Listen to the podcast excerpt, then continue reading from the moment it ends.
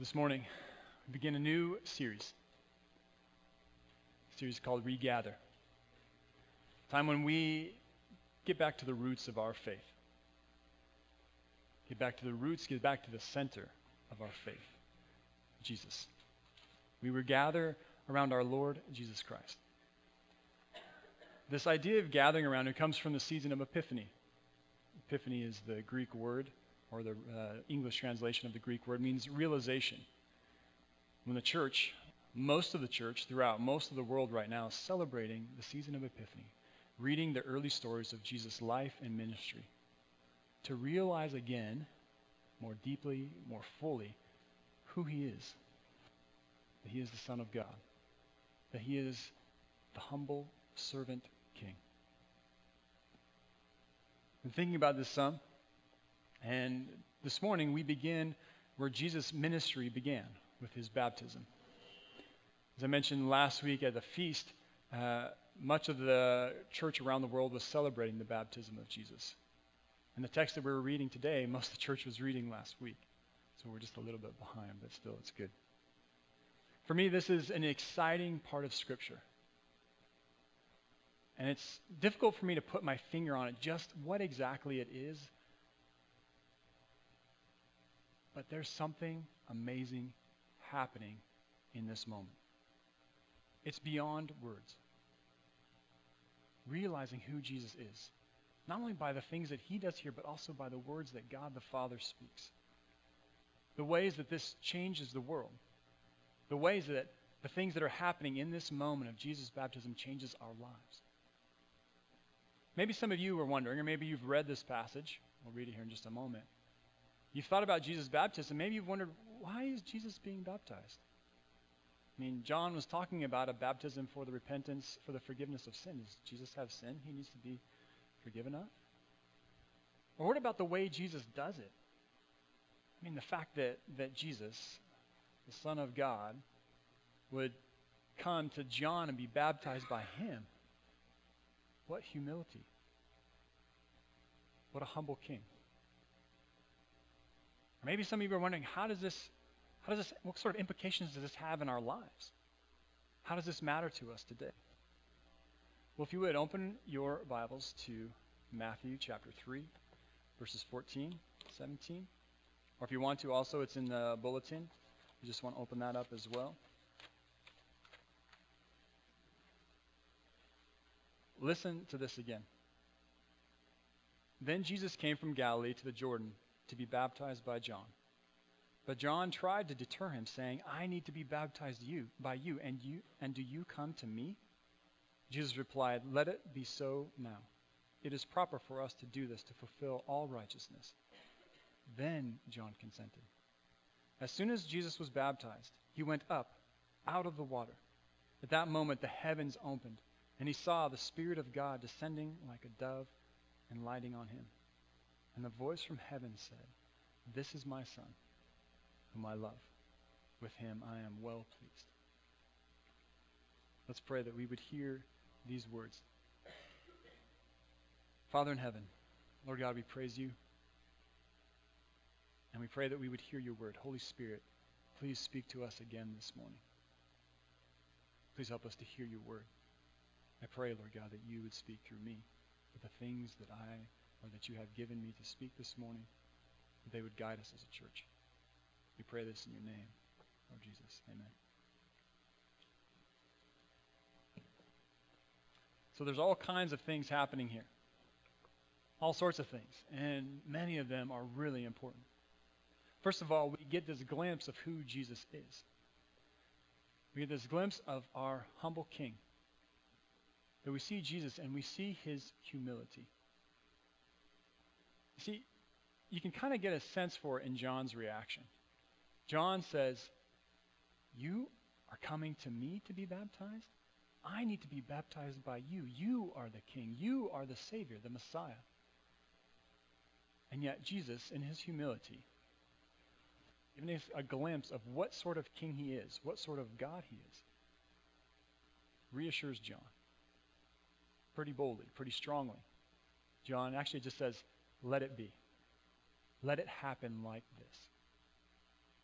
so we can fulfill all righteousness. And that's when John consented. I see in this moment, I see God setting the kingdom upside right, setting this world upside right, showing us how things really ought to be. That the humble are exalted, that sacrifice is treasured, that you lead by obediently following the Father. These surprising realities that this is what the kingdom of God is like. I mean, no self respecting rabbi would have shown up at the Jordan River at that point to be baptized by John. John was like a revival preacher out on the outskirts of town, telling people to come, repent, and be baptized. A rabbi would have never shown up for that. Their whole thing was trying to convince people how right they were, how well they'd been living righteously. And yet, here, Jesus, the Messiah, the rabbi of rabbis, shows up and says, Let it be, that we fulfill all righteousness. So Jesus shows up here, and one, we realize his humility as a. But also, Jesus says one of the reasons why he is here is to fulfill all righteousness. Now, I want to say this. You know, we, I touched on this question before. What does he mean by that? Does, does Jesus have righteousness that he doesn't have, doesn't quite have yet, and he needs to be baptized for it? I think there's enough places in Scripture, numerous places. And, like, for example, Paul's uh, second letter to the Corinthians, when he says, Jesus, who had no sin at all, became sin for us so that we might be righteous. Jesus is not here at the river not here at Jordan, uh, at the Jordan River, to be baptized by John because he somehow needs to repent of sin. I think there's something way bigger happening here. Jesus was sinless. He was God's perfect sacrifice, God's faithful Son. I think Jesus is here because he's, as the King, the King of God's people, the King of Israel, gathering up everything and acting as representative for them that by him going under the water, as a representative, he brings God's people with him. He's making a new way through baptism towards a right relationship with God. I think this is what he means by let us, Jesus and his people, let us fulfill righteousness. And so he's baptized here. But it's really God the Father who reveals the best part of what's happening here. It's the words of the Father and the things that He says that show us what's happening. As soon as Jesus is baptized, He comes right up out of the water. He comes up out of the water, and the heavens are opened. The heavens are opened, and a voice speaks. Actually, sorry, the, the Holy Spirit descends and lands on him like a dove. And then the voice speaks. A voice comes from heaven and says, This is my Son, whom I love. In him I am so pleased. Imagine, if you can, for just a second, what that moment would have been like.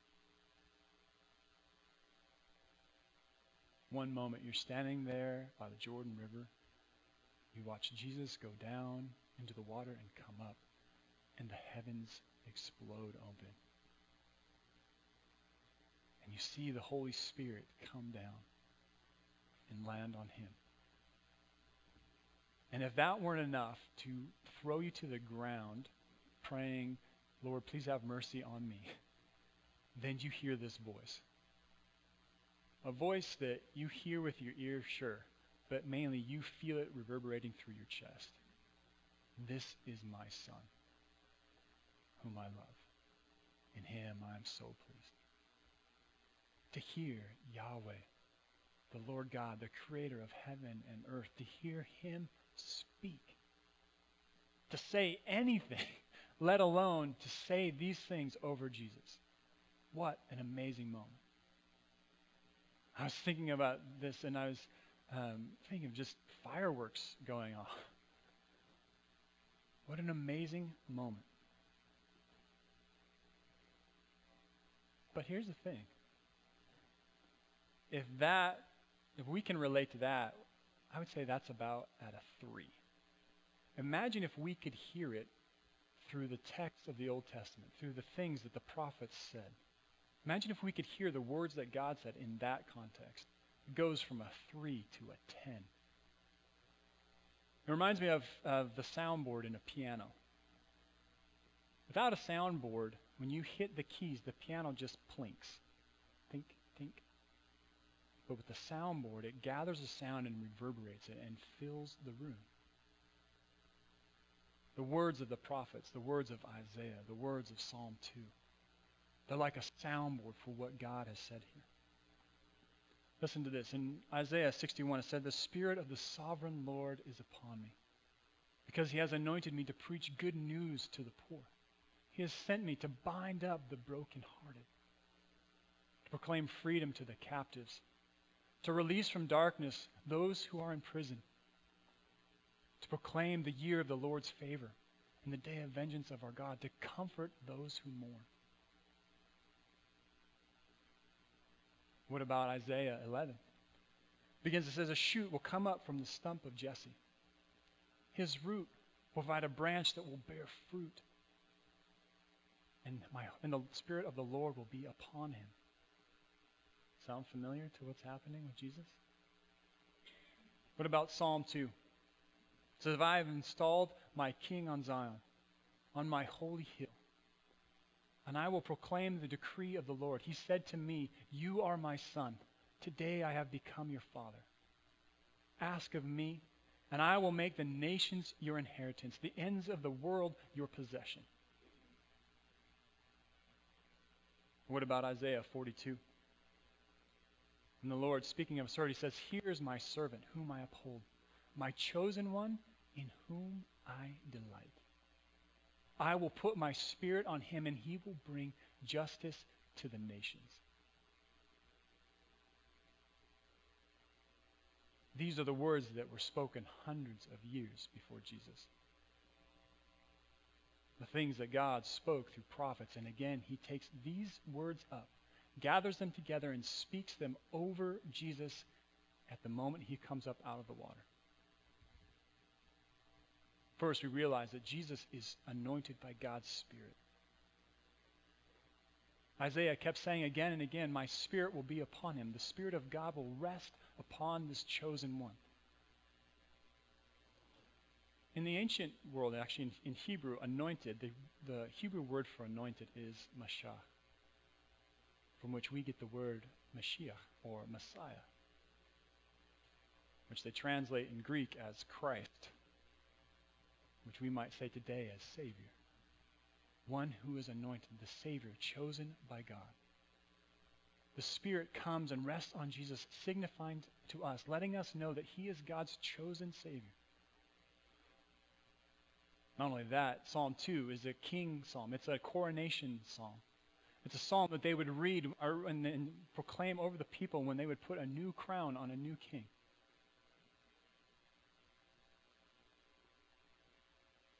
says, Today I have installed my king on Zion, my holy hill. I will proclaim the decree of the Lord. This is what he said You are my son. Today I have become your father. That Jesus is God's great king from the line of great kings, from the line from the house of David. In Chronicles and Samuel, we read the stories of how, speaking through prophets, that God promised to David that he would have one of his uh, descendants would always reign, would reign forever. This Jesus is that king. He is that great king who comes from the house of David, the one that the people of Israel had been waiting for for centuries. So Jesus is this king, but also, too, the servant. The servant of the Lord that you read about in Isaiah. The servant, which is like another way of saying the Savior. If you read through Isaiah, the servant was one who would be obedient to God, and because of his obedience, because of his sacrifice, he would save not only God's people, but all people. Jesus is that servant, that Savior. So we see here, by the things that God said, we begin to catch a glimpse of who Jesus is. One, that he's humble. that he would even show up at this river to be baptized, this amazing king. We see that he's Holy Spirit anointed, that he is the Messiah, the Savior. God's Spirit has rested on him, and he is the great king. But a special kind of great king, a great servant king, a king who would be completely obedient to God as Father.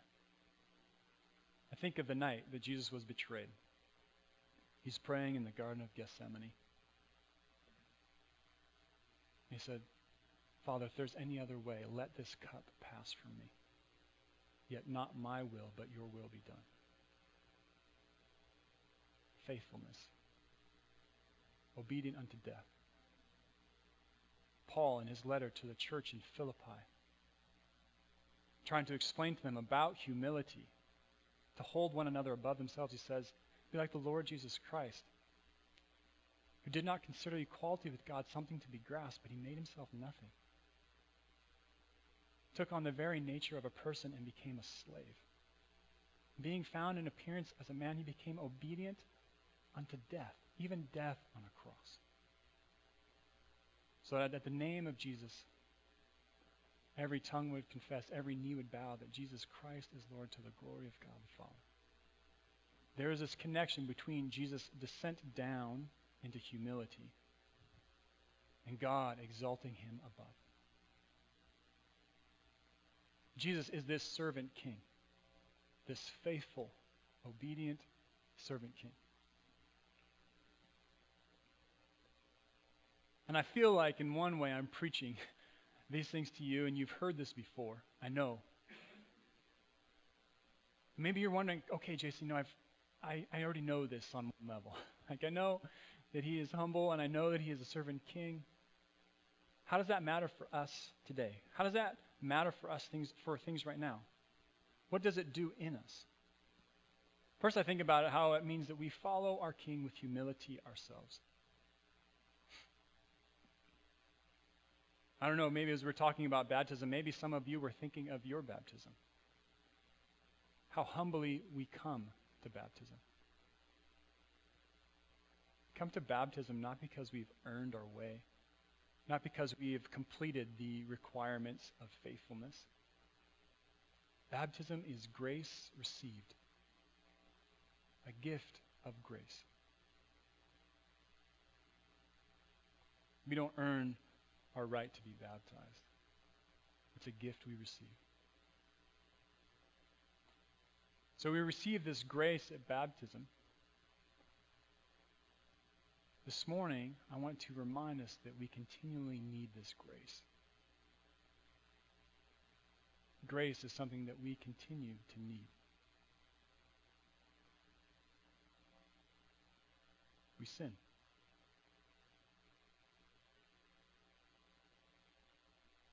Fail. We know what's good, and we don't do it. We know what's evil, or what God has directed us not to do, and yet we still do it. I say this not because I want to harp on sinfulness. Not because I'm trying to guilt us into thinking or to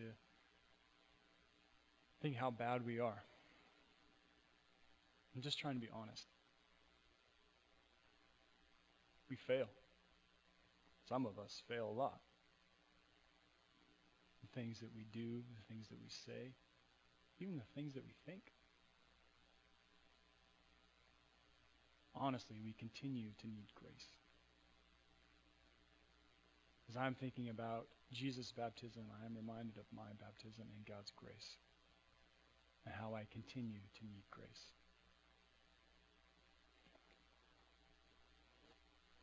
But there's even more. There's even more going on here. The first thing that, or as I've been thinking about this, is not only is there the story of Jesus' baptism, what I don't have in the text is that if you were to keep reading on from this point, from Matthew chapter 3, verse 14 to 17, Jesus comes up out of the water. the Lord God speaks over him. We realize in profound ways that he is God's servant king. that he is the Son of God. The next thing Jesus does, he goes out into the desert where he's tempted. And then after that, he goes out into mission.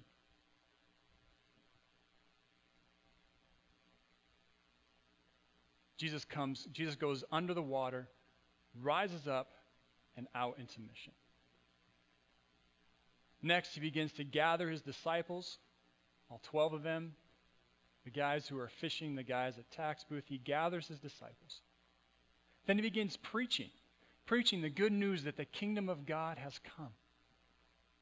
And healing all sorts of diseases, walking around healing people because he can. Not because they earned it or somehow deserved it, but because he could, because of who he is. Jesus began his ministry. And I think of this, I want to, to throw this at you, is that we often, or at least I often, think of baptism like a ceremony that happens in a church. And yet, as I read this story, baptism is more like a gun going off at the start of a race. Jesus was baptized, he went down, came up, and went out into mission, into ministry, into proclaiming good news that the kingdom had come and doing things to bless people, to heal them. That's been encouraging for me this week. For the last while, I've been thinking about the open seats in our church as we gather on Sunday, how it seems like there's more. And as we look, there are more open seats lately. Families who've moved away, people who've been a part of this church for years, having to move into town, are unable to come because they can't drive anymore. You can see the open seats next to us, and we can be discouraged. Sometimes I feel discouraged by it. Maybe we have feelings of, you know, that we're not doing something right. Or even fear of what's going to happen with our church family here. Well, this morning, as, or actually this week, as I've been reflecting on Jesus' baptism and his mission out of it, I'm encouraged that we take the angst that maybe we feel about these empty seats we take this angst and we channel it into urgency. The open seat. All the angst that comes from that, we channel it into urgency. Urgency and mission. Outreach into our community, blessing our friends and our neighbors, praying for them, beginning with prayer, listening to them, making time to listen to their stories to show that we care for them by getting to know them, eating meals together, sharing meals and conversation around the table, serving them, finding some way to meaningfully bless them, whether it's an encouraging word or serving them, or sharing, then having the opportunity to share our story, how God has changed our lives, what He's meant for us. That we bless people in our community, find new and creative ways to be a blessing. I think the reality is is that our days as a comfortable, established church are behind us. That we are moving into a new time as a church, as a church on mission. A church that looks a lot more like a church plant, like the way that many of you came and were a part of this church years ago when it planted here in this community. It's not just us, it's across Canada. Churches are declining and closing. But I also see the times when this makes the church grow and thrive. If we will be faithful in God's mission, if we will keep watching for where Jesus is at work and join him in it. I know it can be discouraging to look down your row and see more open seats than filled. But I think God is calling. He is calling us. He is starting us in a new season as a church. It's no longer a comfy church where we just gather together, but a church on mission. Even deeper, even deeper in our community in mission. To be a blessing to people. And so it's true, we gather together here and we sing and we praise God and we pray together and we hear sermons and we listen to God's word. But I also want Sunday morning for us to be a place where we regroup after a week of ministry. Where we regroup and we pray for people in our community who don't know Jesus yet, who are not following him yet. The Sunday morning becomes a time when we share our stories about what God is doing, what we've seen him do this last week, the life that we saw him change, the person that we saw healed, the person we saw who got on down their knees and asked God for forgiveness and began following for their first time ever. That we encourage one another because it can be discouraging to talk again and again, to pray for people over years and not see them come to faith in Christ. We are entering a new season as a church, like a church on mission, scrapping for every person in our community. No longer content to, to sit here and to wait for them to show up, but continuing to go out, even more than I know many of you do, to continue to go out and encourage our community in faith, to be a blessing to them, to show up in surprising ways and bless them. This morning, I hear all sorts of things. Like I said, this passage is beyond words for me. It's hard for me to put into words how meaningful it is, everything that's happening here. I mean, how humbly Jesus comes and submits to baptism, gathering all of the people with him and fulfills all righteousness. And then the things that God says, I mean, heaven splitting open, and the word, the Lord God Yahweh saying, This is my Son, whom I love. In him I'm so pleased. And everything, all the Old Testament prophets, that gathers up in one moment so we can see who Jesus is. But not only that, but the ways that it causes us to respond. The response that it brings up out of us because Jesus went down into the water, sprung up out, uh, sprung up and then went out into mission. Do we hear this story again and we follow our servant king out into mission out into our community to bless people, to eat meals with them, to listen to their stories, to serve them in surprising ways, and to see what God will do. This is good news this morning. I pray that we follow our servant king. Amen. So I'm interested to hear from you.